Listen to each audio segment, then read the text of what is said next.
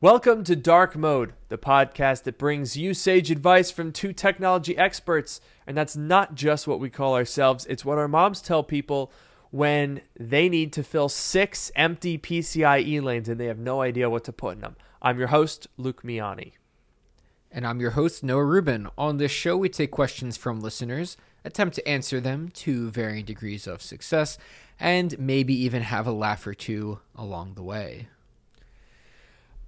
And today we have to start not on a laugh, unfortunately, but on a tweet. I know, boring. Mm. I'm tr- I'm pulling this up here because let me see. Am I going to be able to Okay, good. I can click on this without signing into Twitter. That's great news. So, we got to start with comment here from Baron.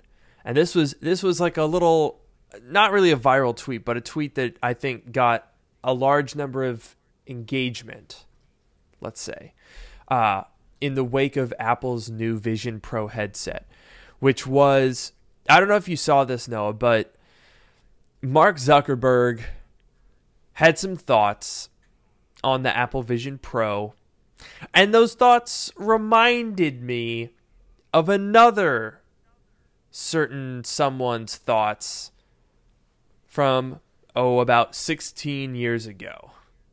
Actually, yeah, 16 years ago. That's how long ago the iPhone came out. So this Jeez. this is my tweet. Um, the headline here is Mark Zuckerberg says Apple Vision Pro has no magical solutions, among other criticisms for why he doesn't think it's going to work out all that well. And I quote tweeted that with a headline from 2007. Uh, Steve Ballmer laughs off the iPhone, deems it most expensive in the marketplace. I- I'm definitely seeing some parallels here. Rival tech CEO with a competing product that Apple has just threatened to upend, saying, "Oh, they're wrong. They're oh, that's fine. There's like no big deal." You know, that's basically what they're saying. That was such a good impression, by the way. thank you, thank you. Yeah, no, this that's funny because I did read, you know, all the stuff that that Zuck said. Uh, you know, no magical solutions. He was like, Apple hasn't done anything that we haven't already tried. Yeah, which I kind of, I'm not, I'm not too I sure doubt, about that, but we'll, doubt get, we'll that. get into that. But I do think it's funny because one of the big things that Zuck mentioned was the price, saying that, you know, one, and basically the way he framed it was saying, like, you know, Meta wants to make these things accessible to everyone. And that's why they start at what, like $300, I think. Yeah. And then the Vision Pro is $3,500. The price was one of the things that he specifically talked about. So it is actually pretty funny, uh, you know, the exact uh, article that you, that you put in the screenshot there. Yeah, no, and that's exactly what people were saying about the iPhone, and that's what they're saying now. Like obviously things are a little bit different, and I'm trying to find uh like a, a cost comparison of like what were the competitors? What was the Meta Quest 3 in you know, in 2007, right? What was the leading comparison? Uh, and so I'm trying to find, like, okay, how about this? Motorola Razr. That was like the 2006, 2005 and 6. That was like the hot, the the new hot biz. Yeah. So in 2000, let's see here. Oh yeah, okay. So what in 2007 a Motorola Razr was 50 bucks with a contract. Cuz you have to remember when we talk about the iPhone comparison, people and people always do this, they say oh the iPhone's so expensive, it used to be $500 and we thought that was expensive. And yes, it was $500 copay because they were on contracts cuz remember before like 2013, you were buying a phone with a contract, and most of the time it was like $200 with a two year plan, right? I think that's what our iPhone 5s were back in the day. Yeah, those were all, they were all carrier subsidized, and I think they were like. I don't know if you could even for a while you couldn't even buy them unlocked, but like right. eventually when you could, they were very expensive. Yeah, because like a lot of it, you were just paying your phone. You were kind of putting a down payment on it in a way. Um, I'm trying to find out what the launch price. Oh, dude, that's so funny. Apparently, when the Razr first came out, it was like 500 bucks on a contract. So I guess really? that's like maybe. No, wait, this might have just been a comparison here. Ah, dude, I, why did nobody like I really want to find like an internet Okay, wait, why don't I do this?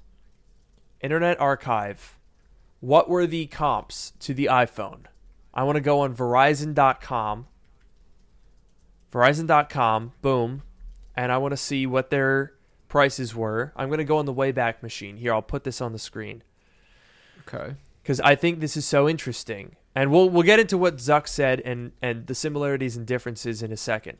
But I want to go all the way back to 2007 maybe well, let's do 2006, right before the iPhone comes out. What what did Verizon.com look like? Let's see if the Wayback Machine has any like, you know, the the like promotions or like the prices of the phones that you would have seen. Oh, good. This is very boring. All right, oh, VerizonWireless.com. Let's see. Maybe maybe that will give us something. Ah, geez. Maybe they didn't really have a ton of like retail stuff on their website. Maybe not. Yeah, there's like nothing. I'm trying VerizonWireless.com.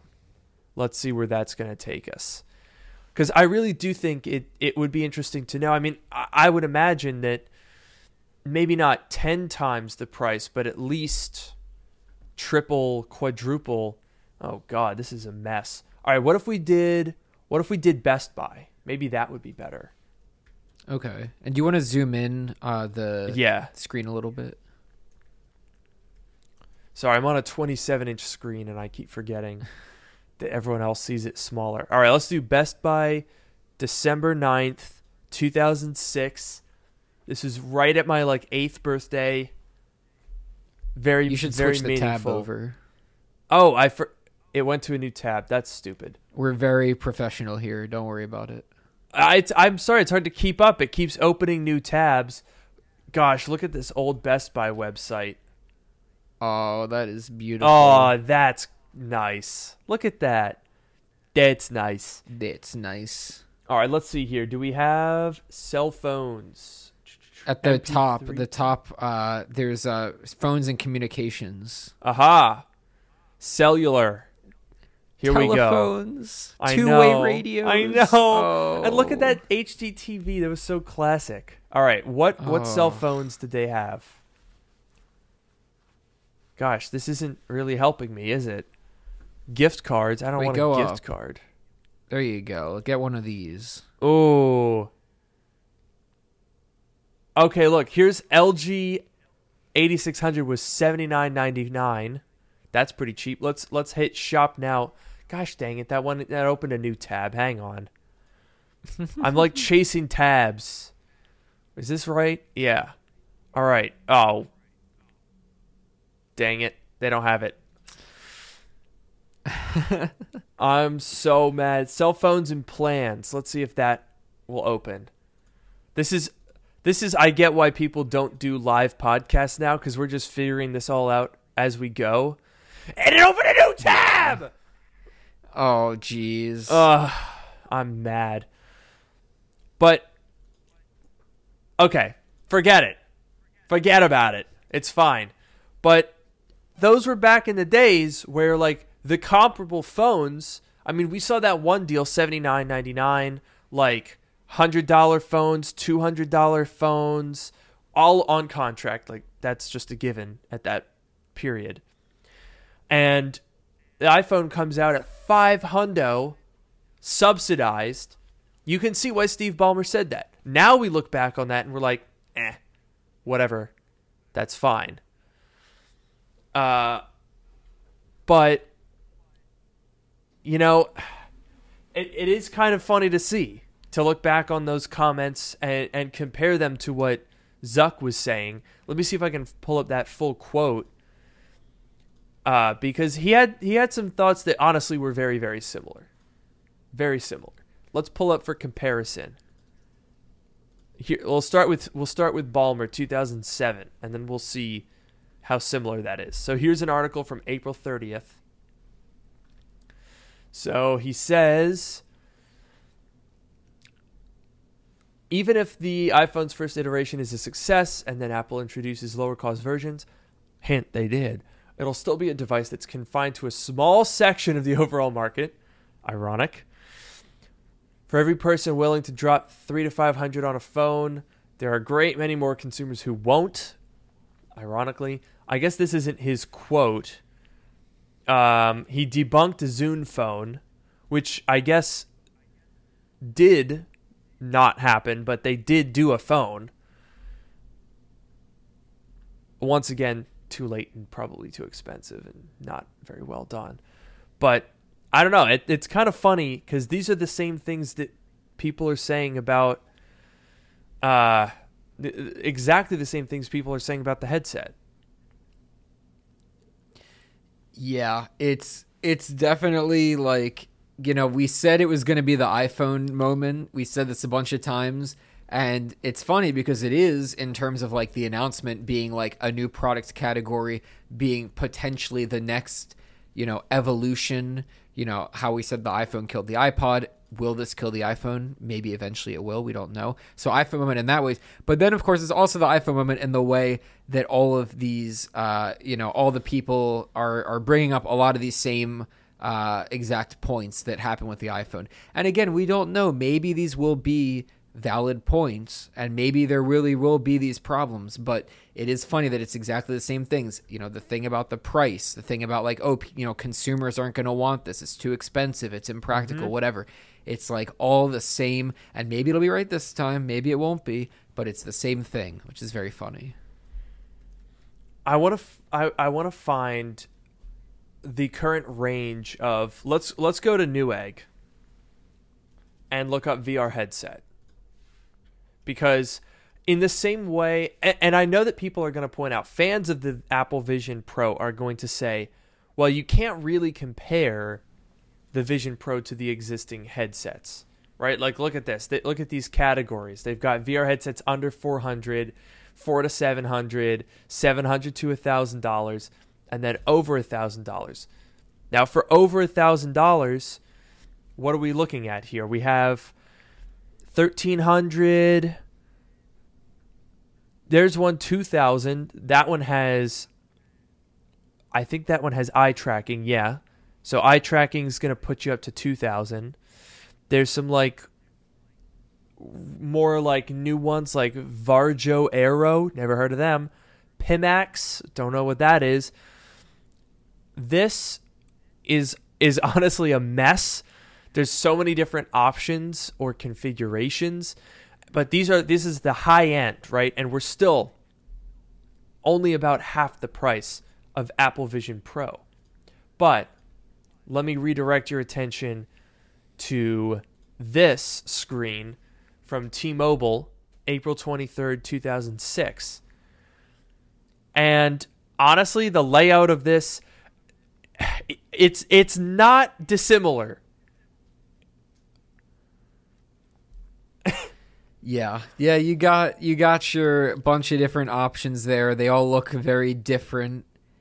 Very yep. homogenous. We'll say I love the anywhere minutes on there back back when you used to care about how many minutes you had on your plan. Oh That's yeah. good one. That's a throwback. Here's look, here's our all phones, four pages.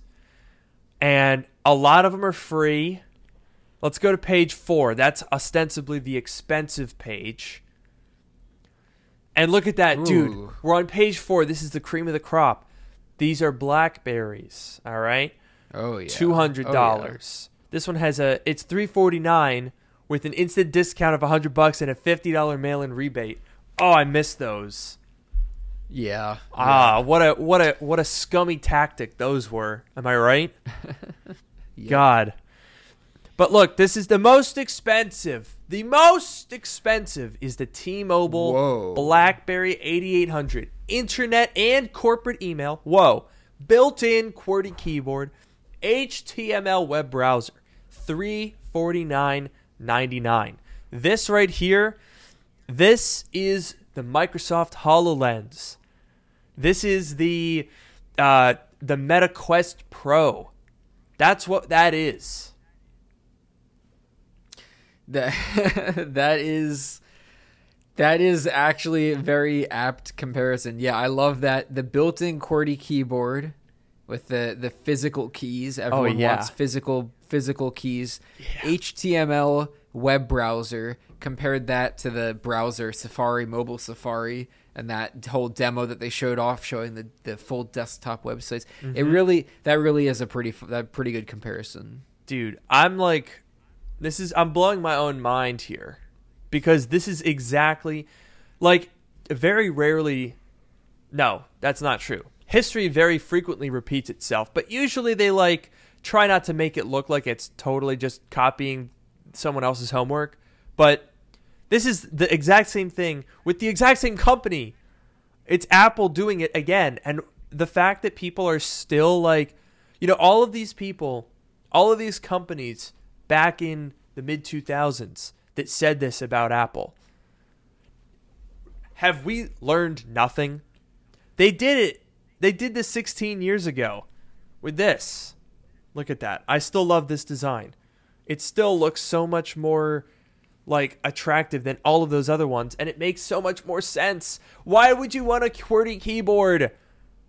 Why would you want a QWERTY keyboard? They you just had a touch screen. Same thing now. We go back let's go back to that Newegg page. What is the one thing? What's the new version of our QWERTY keyboard? It's these controllers. Yep, it's the controllers. Who wants controllers when your hands can just do everything? Exactly. I mean, there's no eyes on there. It's like there's just a bunch of little dots on the front. It's like where yep. it's like what are you looking at? Like I can't see you. That's no good. Yeah, like I everyone makes fun of the Apple headset, but this is pretty stupid looking. Like you know, this is the this is the thing I, I will say though, Apple hasn't made a headset that's so completely dramatically different that like it's it's not even the same ballpark. Like it does still kind of look like this. It's just a better looking version of this. So it, it, you could make the argument that it wasn't quite as like whoa as having this compared to you know having this this sleek touchscreen brick that was the original iPhone compared to the other things, the other the sidekick, the Razr, the the BlackBerry, all of those. But I mean, come on. It seems pretty obvious to me that what Apple's doing is making it better and not being afraid of the price because it's Apple and they know that people will just throw money at them. And they're just like, no, what you need is you're not doing controllers. You're just going to point and look. Right? Done. And no, you're not going to see pixels. What is this, 2001? Retina screen. Foveate the renderer. Do it. It, it, it just, it's like, it kind of makes sense. Yeah, and I feel like honestly, if you look at the iPhone, the original iPhone, it is a very sleek and nice looking thing and especially when you compare it to like the modern phones like the modern phones like obviously they look different but like not even that different like it's very very clear like when you look at the original iphone and the current iphone like you know how the technology progressed to get there i right. feel like with the iPhone, it was a big departure from the from the stuff before, but I don't know if it was even that much bigger of a departure than Vision Pro is from the stuff we have right now. Right? If mm. you hmm. take like one of those Blackberries, that that most expensive BlackBerry that you had, if you just chop chop off the QWERTY keyboard and make the screen longer, you'll get a decent amount of the way there. Like obviously True. the iPhone is more polished and, and and nicer and whatever, but like overall, that's the biggest change that they made. You do that, you're most of the way there. I feel like Vision Pro kind of does that, like getting rid of the controllers.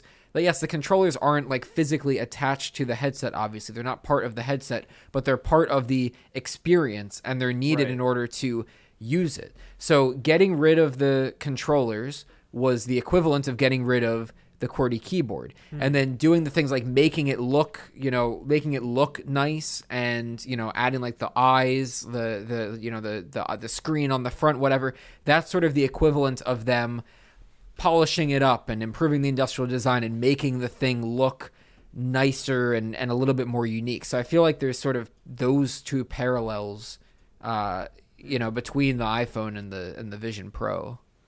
No yeah i think you're right I can definitely see that.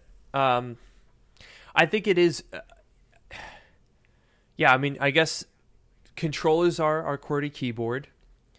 In in in the same way that the iPhone came in with this premium material, that's the same thing now, right? We have aluminum and glass and and fabric compared to plastic. Mm-hmm. So in many ways, they they literally just said, "All right, Let's do that whole whole thing again.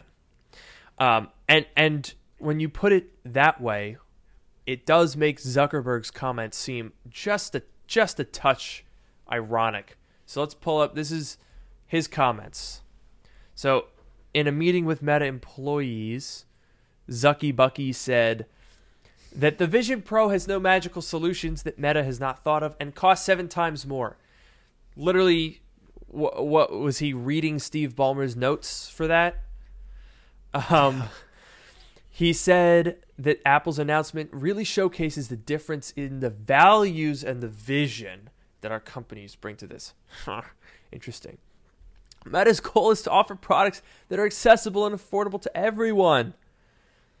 Thirty-four ninety-nine compared to nine ninety-nine for the Quest Pro. Their goal is fundamentally social, whereas the Vision Pro appears to be more isolating. Ironically, given that it's augmented reality, but okay. He, he admitted that Apple's approach could be the vision of the future computing, but not the one that he wants. Quite interesting. Uh, I don't know. It just it just doesn't really it seems like a lot of cope to me you know? This whole here's a direct passage. I'd say the good news is there's no kind of magical solutions that they have to any of the constraints on the laws of physics that our teams haven't already explored and thought of. They went with a higher resolution display and between that and all the technology they put in there to power it it costs seven times more now is now requires so much energy that you and now requires so much energy that now you need a battery and a wire attached to it to use it. They made that design trade off, and it might make sense for the cases they're going for, but look, I think that their announcement showcases the difference in the values and the vision. Ironic hat vision. And, like, look, I think it's pretty transparent when you get down here. They say, our vision for the metaverse and presence is fundamentally social. It's about people interacting in new ways and feeling closer in new ways. Yeah, yeah, yeah. That's a lot of nonsense. That's a lot of nonsense because the metaverse sucks. I don't think anybody likes it. Yeah, I think I, I think okay. There's a lot. I have there's plenty of things that we could say about about all that, but focusing on that one thing, I think it's interesting the way that that that I think he's wrong. I think he's honestly just flat out wrong in terms of he because first of all he's equating two different things. He's saying mm. the the he's saying that the Meta Quest is more uh, social because it's about the metaverse, it's about connecting with people, whatever, whatever. But that's different. But then saying that the, that the Apple Vision Pro is isolating. Well, okay, the metaverse is an online thing. It's not, I don't think it's the kind of thing where you have multiple people in the same room and right. they're all like in the same virtual world. I don't think that's how it works. I don't think that's what the intention of it is to be. So you could say like it's more it's the you know the quest is more social because it has the metaverse and people do that. But that's talking about like people going online. Guess what? The the uh, Vision Pro has FaceTime built in, and it has that whole avatar thing. Whatever. That's basically the equivalent, right? The equivalent of mm. you have the headset on and you're interacting with uh, with other people, right? And so right. in that regard, you know, sure, maybe the metaverse is like you know you're with a bunch of random people. It's like an online social network uh, whereas FaceTime, you're talking to people that you actually know, right? But it's the same sort of idea. But then when you take that away and you say, what if there's two people in the same room?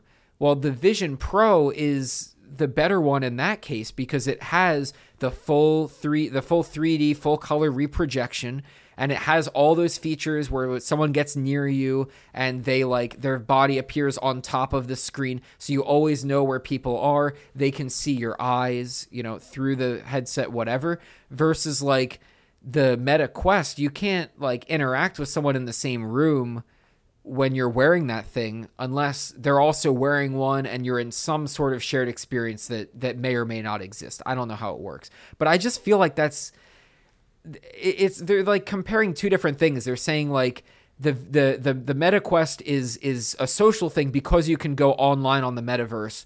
The the Vision Pro is not because what you can't go online. Not, you can use FaceTime, but but what? Yeah, I don't get I think it. it's I think they're trying to say there. I I think it's a very weak argument, but they're basically just trying to say that the metaverse is a social network, so therefore it's a social device whereas right. the Apple counterpart doesn't have an online component. But it's a very it's it's almost a straw man argument because they're saying because the metaverse is internet connected that makes it social. But I would very I think very easily be able to argue that the metaverse is more isolating than Apple's approach because Apple like if if the metaverse if Meta's offerings are social, it's only in the same way that like Facebook or Twitter is social. It's not yeah. actually you know you interacting with people. That's the thing that makes Apple's attempt here more social is that it's a, a physically social, not an a plugged in online version of social. They were the only company really that has taken the time to be like, hey, what if you're wearing this thing and another person is in the same room as you? Because they're not going for gaming, right? Every other use of VR is I'm alone in my room and no one can see me and I'm doing my own thing. Whether it's online or not is immaterial. You're alone, you're doing your own thing. Apple is starting, there's a long way to go, but they are starting to have the attempt of like, okay, if we want this as something for our future, we can't all just pretend that, you know, these crucial key devices are only going to live in our rooms where we use them in isolation completely alone. Apple is trying to break down that barrier and to be like, okay, they can see your eyes. You can use this around other people doing something other than a niche game. And this is the first step at making that happen. In the same way that the iPhone was taking the utilitarian, like emailing, phone calling, messaging aspects of the Blackberry that was gate kept for professionals. And they're saying, okay, professionals want that. Normal people want that. You want to have phone. You want to set your wallpaper. You don't need to be, you can be a business person or you can be a normal person. They're not trying to niche this into one area. They're trying to say, okay, this is something that everyone's going to use, so we got to make this acceptable. Yeah, absolutely. I think, you know, one of the other, you know, sort of ways to look at it.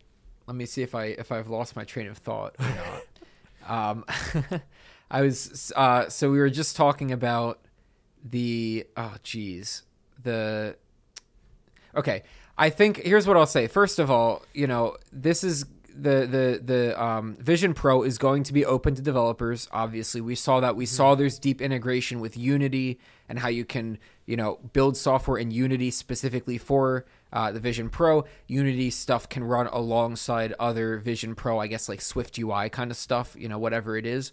So there are plenty of opportunities for people to make games. If you want some right. sort of like metaverse equivalent in whoever wants that, I don't want that, but for whoever wants that, if you want some sort of metaverse game in your Vision Pro, I'm sure someone's going to make that. I'm sure, you know, someone is going to make games. But I think it really comes down to, and I think this is what I was going to say, it really comes down to um, sort of like the, the the first principles or the guiding principles. Like when you're when uh, you know when you start working on a new product, a new app or a, or a game or a piece of hardware or whatever, whatever, pretty much anything. Honestly, you you have these like guiding like fundamental ideas uh, these like constants, these axioms mm. that aren't going to change, and those sort of guide the way uh, that your that your product unfolds. And obviously, things can change in the future. So, like for example, with the Vision Pro, one of the big ones, and they talked about this at Dub Dub. They talked about it also in the uh, the talk show with, with uh, John Gruber that we that we got to go to, which was very cool. Yep. Uh, they talked about this.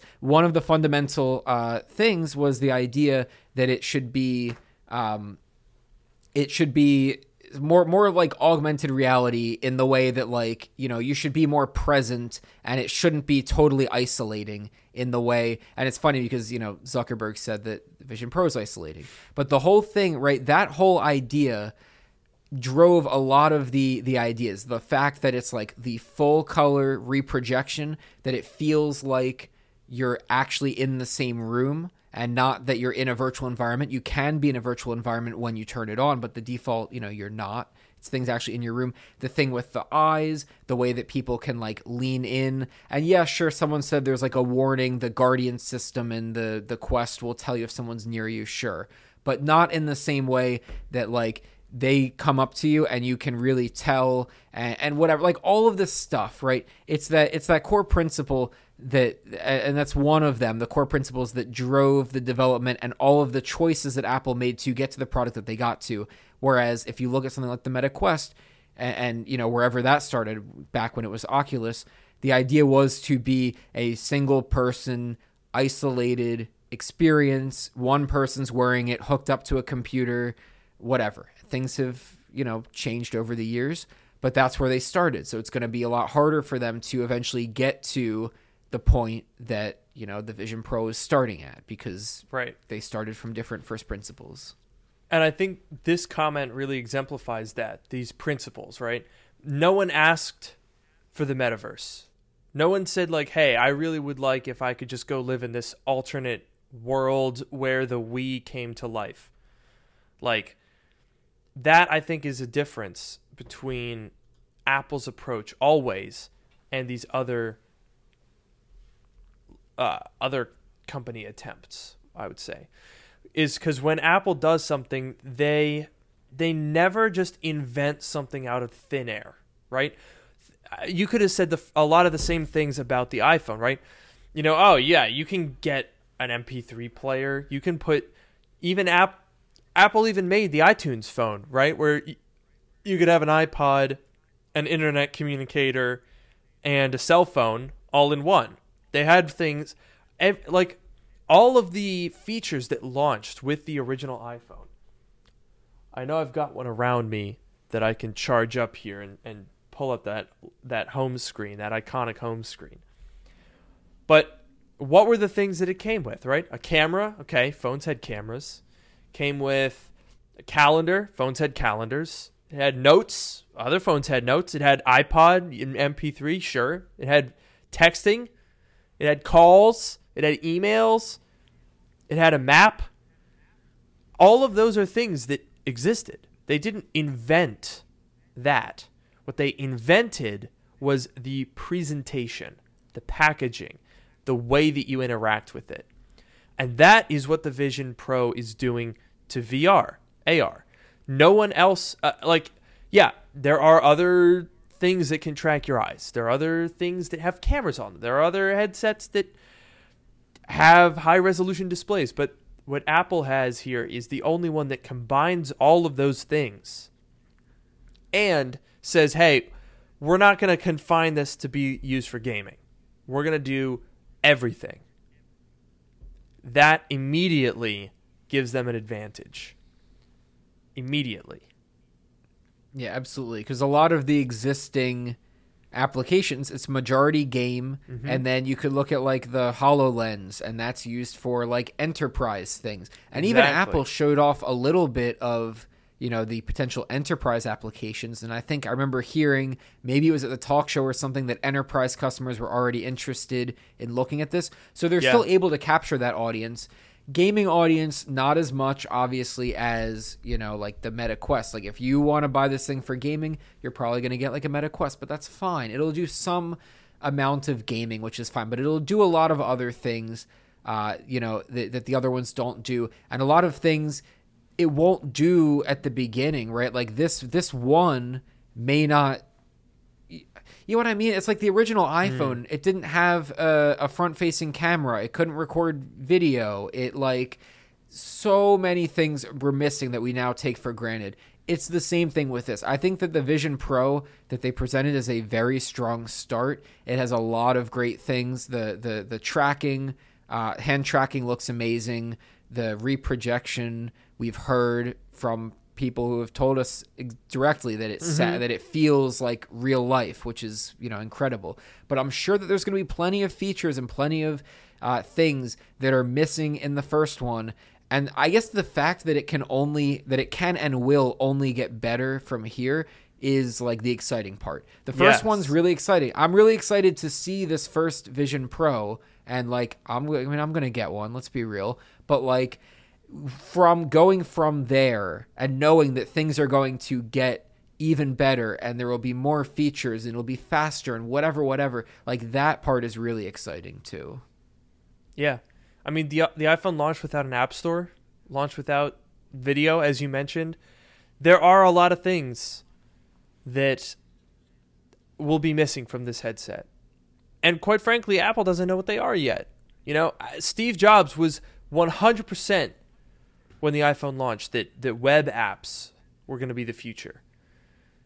Catastrophically wrong he was on that front, and mm-hmm. immediately wrong because iOS 1 didn't even like the App Store got announced for iOS 2, so it was like a year. The iTunes Store got added within months. Like I, iPhone OS 1.1 added the iTunes Store, so they already knew okay, something's got to change.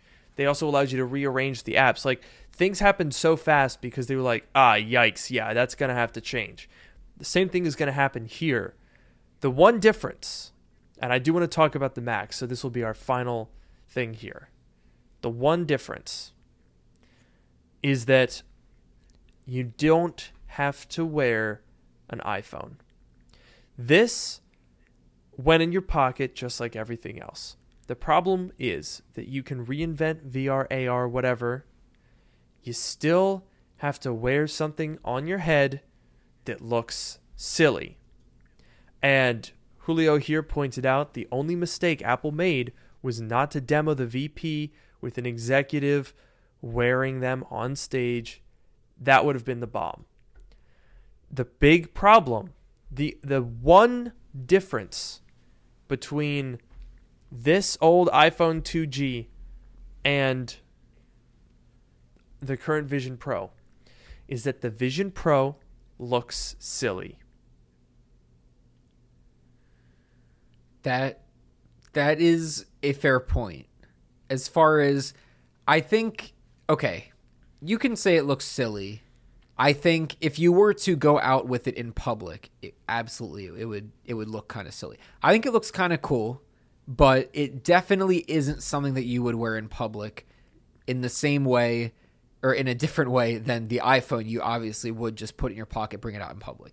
So right. that is that's absolutely true and I think we saw that in all of the demos that Apple gave the vast majority of them were in the home and then there was maybe like a couple like someone at an office, you know, using it to do office work.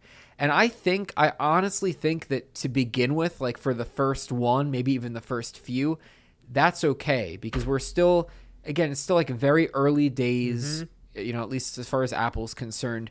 There's a lot of, you know, room to grow in there. Like we'll start with this and and and you'll be able to do things at home at the office. Like eventually there will be a version of this that you can wear out in public. It'll look you know, maybe it'll still look a little bit goofy, but it'll be a little bit less. It'll be like, you know, as it moves in the right direction, eventually maybe the wire goes away. That's right. kind of goofy to have a wire That's hanging a off your head.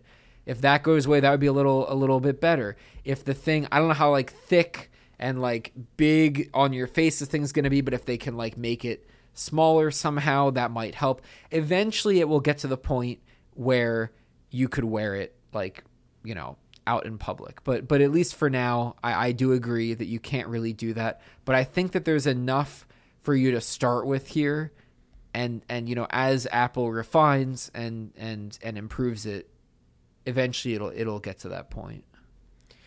Yeah, no, I think you're absolutely right. Um, I think the the path, well, the launch of these two products is very similar. The path that they will take is not going to be the same. And fundamentally, Apple Vision Pro will not look the way that it looks now when it catches on. I think the only way that that is going to really take off is when we eventually end up in something that you can wear in public, a pair of glasses with this amount of capability. That's what needs to happen eventually. I think it'll take a while. And I think that this will be a success in the meantime because Apple has the backing and the cachet to make it work. But eventually, for it to replace the iPhone, that's what needs to happen. Yeah, that's definitely definitely yes. It definitely won't replace the iPhone anytime soon. Right. I could see it replacing in in certain scenarios. I like I could see it where when you're wearing this like in the home, you might pick up your iPhone less often, or even your Mac, or your iPad, or even using your television. Like, mm. I could mm. see this slowly start to replace some uses of those devices. But at the end of the day, when you walk out the door, you're going to be taking your iPhone with you. If you have friends over and you want to watch TV, you're going to have to yep. use a physical, like a real TV. You you know you can't share this thing obviously at the same time. So I think it will slowly start to take over some of those things, but it won't actually replace them until, like you said, it becomes more ubiquitous. You can wear it in public, price goes down, more people get it, so on and so forth. Yeah, I I definitely agree. I think that that's it's it's going to be interesting to see what they do with that, for sure. Uh, but you know, it's also going to be interesting, Noah. What? Seeing what happens with these new Apple Silicon Macs coming out. Because I feel like obviously the big story is the headset. But you can't deny, we are still staring down the barrel here of the Apple Silicon Mac Pro, the M2 Ultra chip, and a 15 inch MacBook Air. What? Those three things would have been enough to make this an exciting WWDC, at least for me. But then we also have this, you know, oh, iPhone 2.0 is here also as well, just for fun, just hanging out. I'm kind of glad that that's not coming out for a while because I'm going to need some time to prep for it. Yeah, that's fair. I'm I am really really looking forward to that headset, but we're going to have to wait a little bit. But it is it is cool to see the the Apple Silicon Mac Pro was a complete surprise. We were not expecting to see it. Not I think it's all. very interesting the way that they like went about it. So we should we'll definitely talk about that. Uh, it was great to see the 15 inch MacBook Air. Obviously, we were expecting that one. Uh, it's finally here. It's exactly what we expected. So that's super great. And then, you know, yes, uh, M2 Ultra in the, the Mac Studio, get a little upgrade there. Always good to see. Yeah, and I think the the interesting thing that we've got now is none of these okay. Three new macs none of them is necessarily like an absolute killer right? The 15 inch macbook air is pretty fantastic except for the fact that it's on an m2 chip which is a year old. Uh, which come to think of it it's also a little weird that the vision pro is on the m2 when an m3 is ostensibly coming out I think we're going to get an M3 chip before we get the Vision Pro. Possibly. That, that would, would be, be a little weird, right? unless unless they like announce when they announce the M3 chip if they say, "Oh, by the way, the Vision Pro will actually be powered by the M3." I don't know if they would do that, mm. but if hmm. they yeah, that would be uh, yeah, we don't need to go back to the headset, but I think that was really weird to say. I guess they had to say it was powered by something. They they they had to say what it was powered by, but it is I hope that it ends up being the M3. That's all I'll say about that. Yeah, yeah, I don't know. It's a little weird. I I'm secretly hoping that they'll say like, "Okay, well now we're releasing the Vision Pro and guess what? It's faster than what we announced and here it is." With the M3 I chip. Hope. I hope. Yeah. It's also possible that they'll not announce the M3 chip until next WWDC after the Vision Pro is already out. They could do that. It's possible. Uh, that would be al- alarmingly slow, though. I'm hoping that a- Apple does need to kind of pick up their pace a little bit. I think in some ways with with Apple Silicon, uh, if they want to keep up. But either way, let's 15 inch MacBook Air. Great, great idea. Very simple, right? It's it's just bigger. That's all they did. They didn't even make the battery life better, which is weird. We'll see about that though. I will be testing all of those things. But the the Mac Studio I think is the safest product because I think most of us would agree that the Mac Studio was probably the best thing to come from the Apple Silicon transition. They gave us a not outrageously expensive but very capable machine that runs extremely cool, has plenty of IO including a front SD card which I'm going to miss very much indeed, uh, with the Mac Pro. And like, th- there's just, I just don't even, no notes, no notes. Mac Studio was, well, apart from the whole storage debacle, that would be my one note. Uh, but everything else, they knocked it out of the park. But now, when it comes time knocked to out of the Apple Pro, oh yeah, they did. Nice. Yeah. but you. now, when it comes to the Mac Pro, I'm not so sure. Yeah, I think okay, Mac Studio it's it's a great machine and it's cool to see like, you know, okay, put M2 Ultra in it, it's going to be faster. Like it, that's just objectively it's objectively better. You know, if you already have a Mac Studio, you're probably not going to upgrade it unless your name is Luke Miani. But if you're going to buy a new Mac Studio, uh, you're going to buy a new one and and you see, oh, here's an option that's even better, same price, whatever you're going to go for that one, right? So that, that's a good upgrade. But the funny thing is, I think the Mac Studio basically basically we've gotten confirmation that they replaced the, the, the Mac Studio basically replaced the Mac Pro when you think about it, yeah. because the new Mac Pro is the Mac Studio with the PCIe. It has six, you know, PCIe expansion slots, and that's it. And it's and uh, correct me if I'm wrong. The same chassis as the old Mac Pro. You are correct, and Fun fact the same power supply, 1400 watts. Jeez, that's. Bro, I thought the Mac Mini power supply was overkill. That's ridiculous. Yeah, 1400 watts for a system that realistically, okay, M1 Ultra total package is maybe 300 under full load. So perhaps slightly more for the M2 Ultra, but like my goodness, folks that's eh, obviously a lot of that is to support the internal PCIe, right?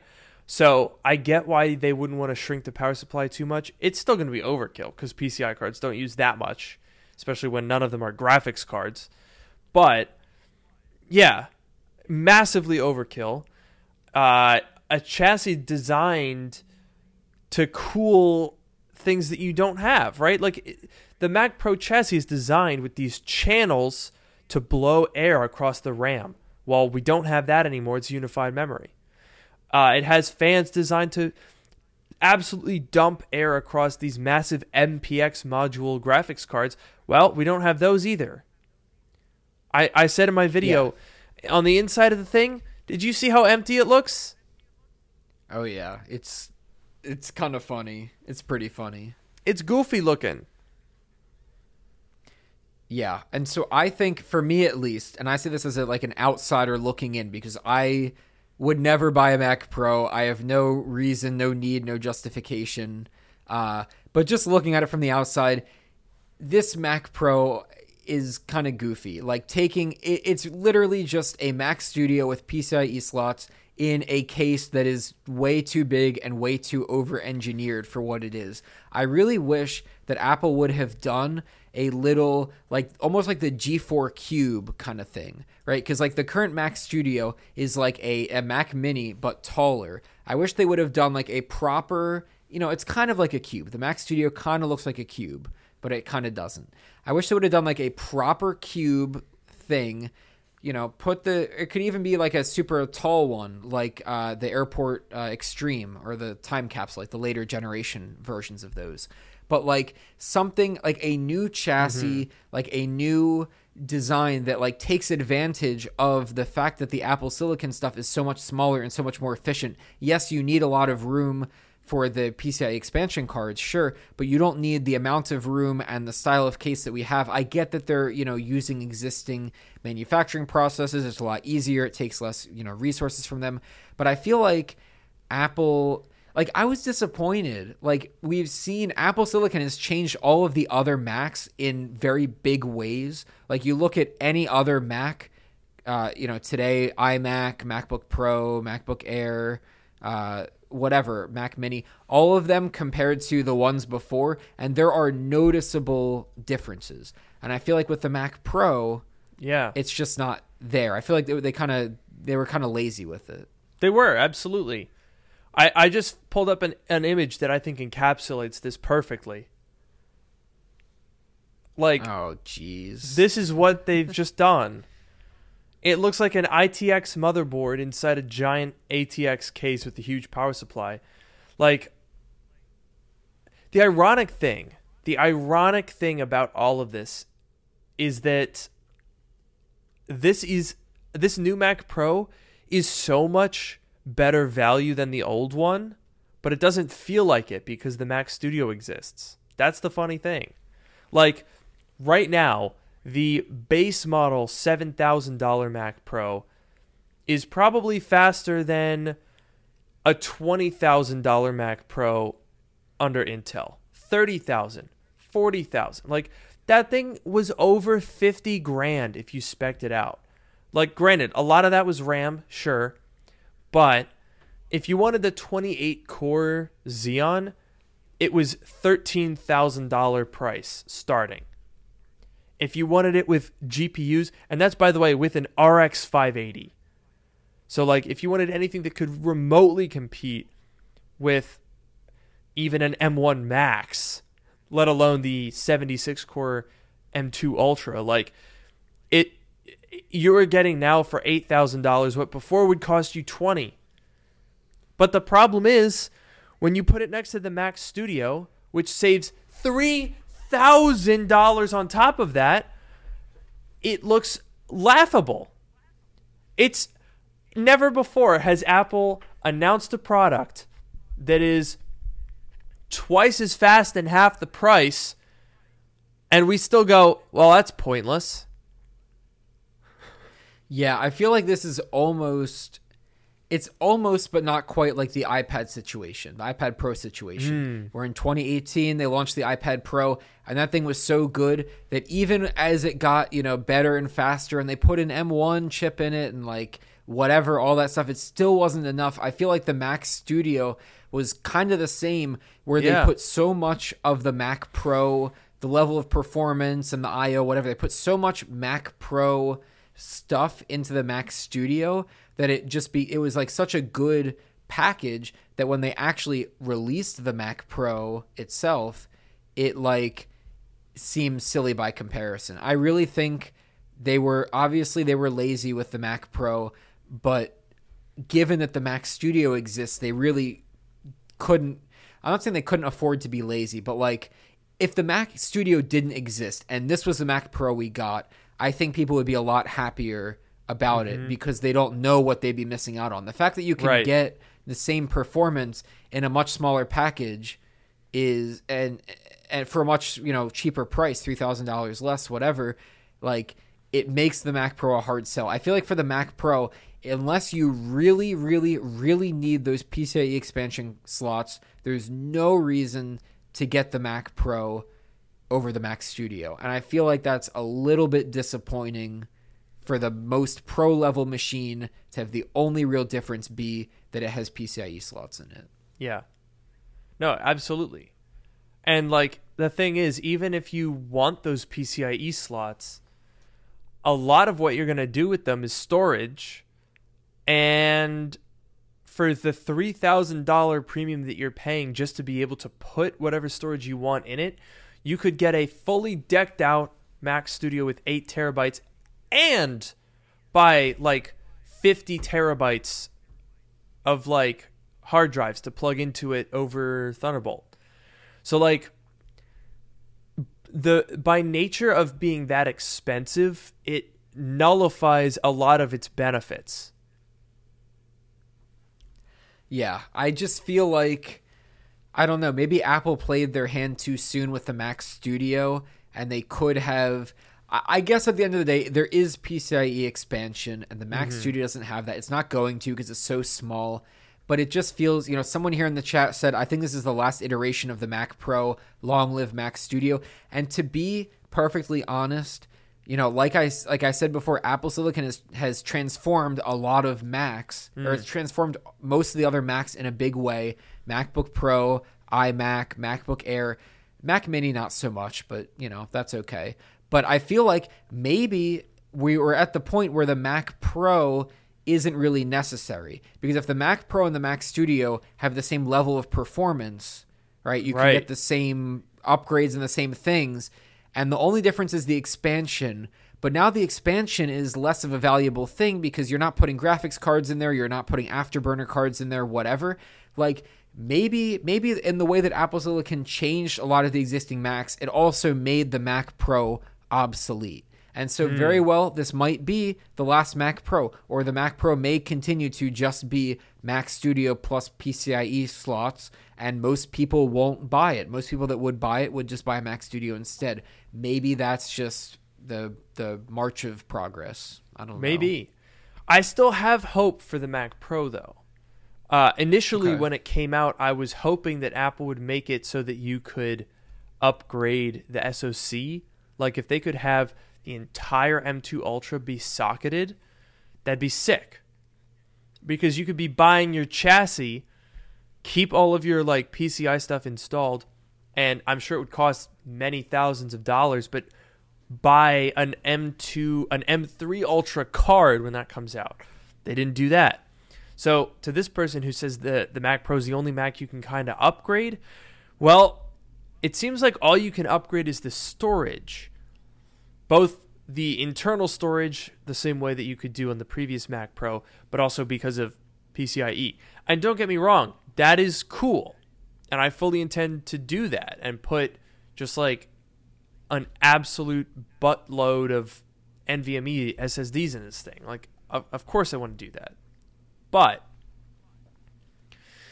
it it's not really upgradable it's only really expandable. And to Noah's point, maybe it doesn't need to be upgraded. Like in the Mac Pro, it was, you know, you could put in these dual MPX modules. Well, that the M2 Ultra in an SoC is already faster than that. So, what is there to upgrade? Same with the CPU you could argue that it makes the Mac Pro obsolete. I would argue that it I think you're right, but it could also give Apple an additional opportunity. We saw with the VR headset that they have a coprocessor, the R1 chip. So it maybe gives me some hope that in the future Apple could come up with some first party expansion cards that add coprocessors or accelerators or something. Some I feel like there is the room when you have the ability to expand for them to find some way to to provide additional functionality somehow. Yeah, I think, you know, maybe you could look at the one way this is the last Mac Pro whatever whatever.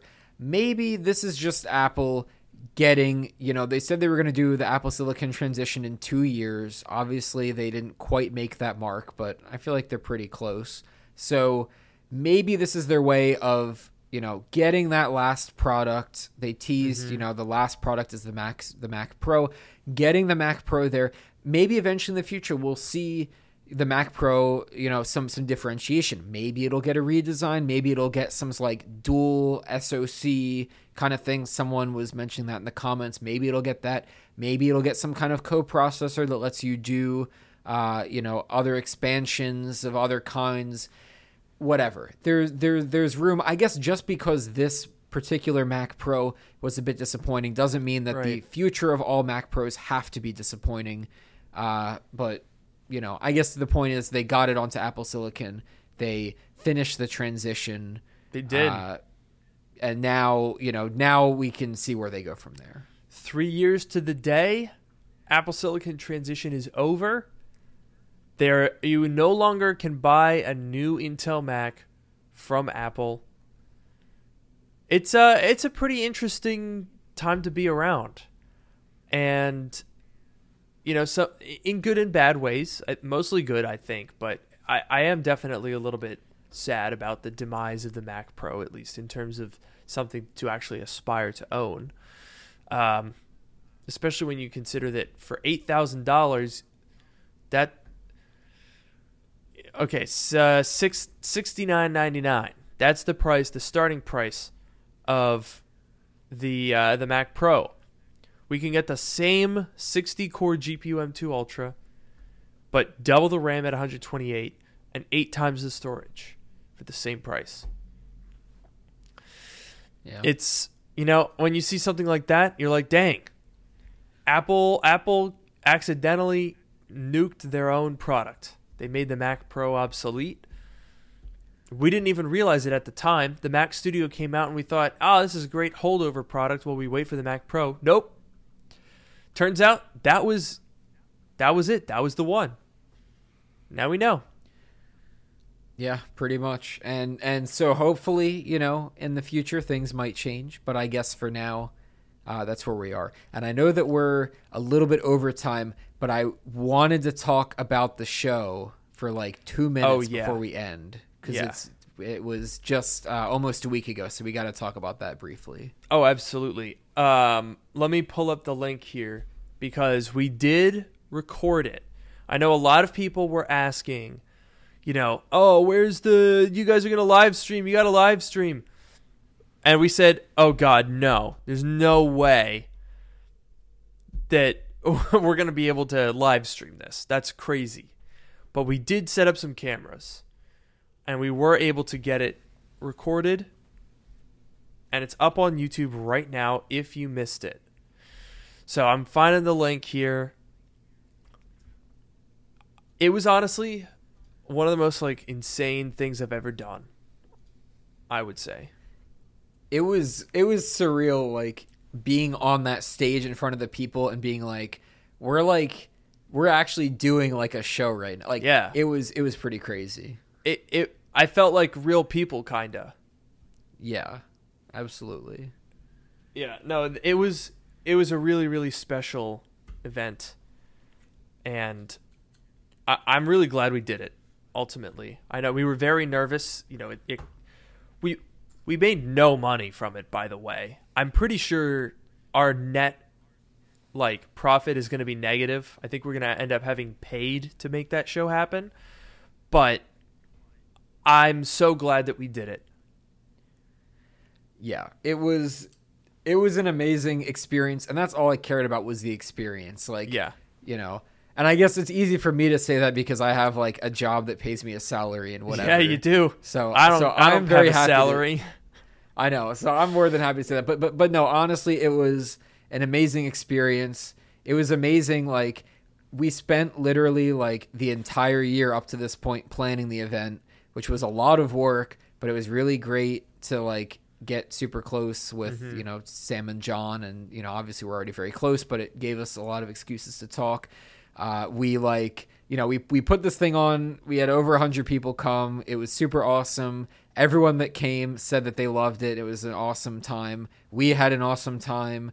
We had some cool guests that talked about the headset and this, you know, all the stuff that they saw, which was awesome. Meet and greet was really cool. I got to sign a few things, which was, uh, which was very fun.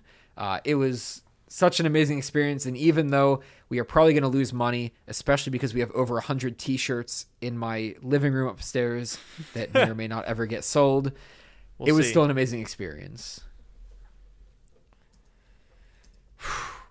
yeah, I, I'm I'm like still still in shock that we did that. It it kind of came and went so fast that I didn't even. I was like, "Oh, what? We did that? That's crazy, crazy." I know it was like so much planning leading up to it. The few days leading up to when everyone was in town were like crazy hectic. We were all running around. We like bought the uh, the furniture that we used for the show. We bought it like two days before. We returned it the day after. We were running all over the place. It was crazy. It was a whirlwind, but it was so much fun. And the last thing that I'll say, someone asked here, will you do it again?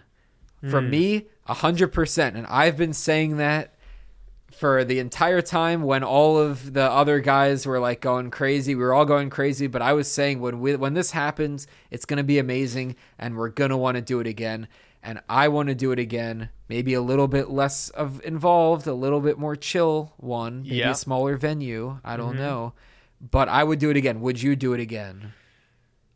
I, I think I'm on the same page as you. I needed to spend less time making it happen, and also not spend neg not earn negative money from it because I do make yeah. my living doing this.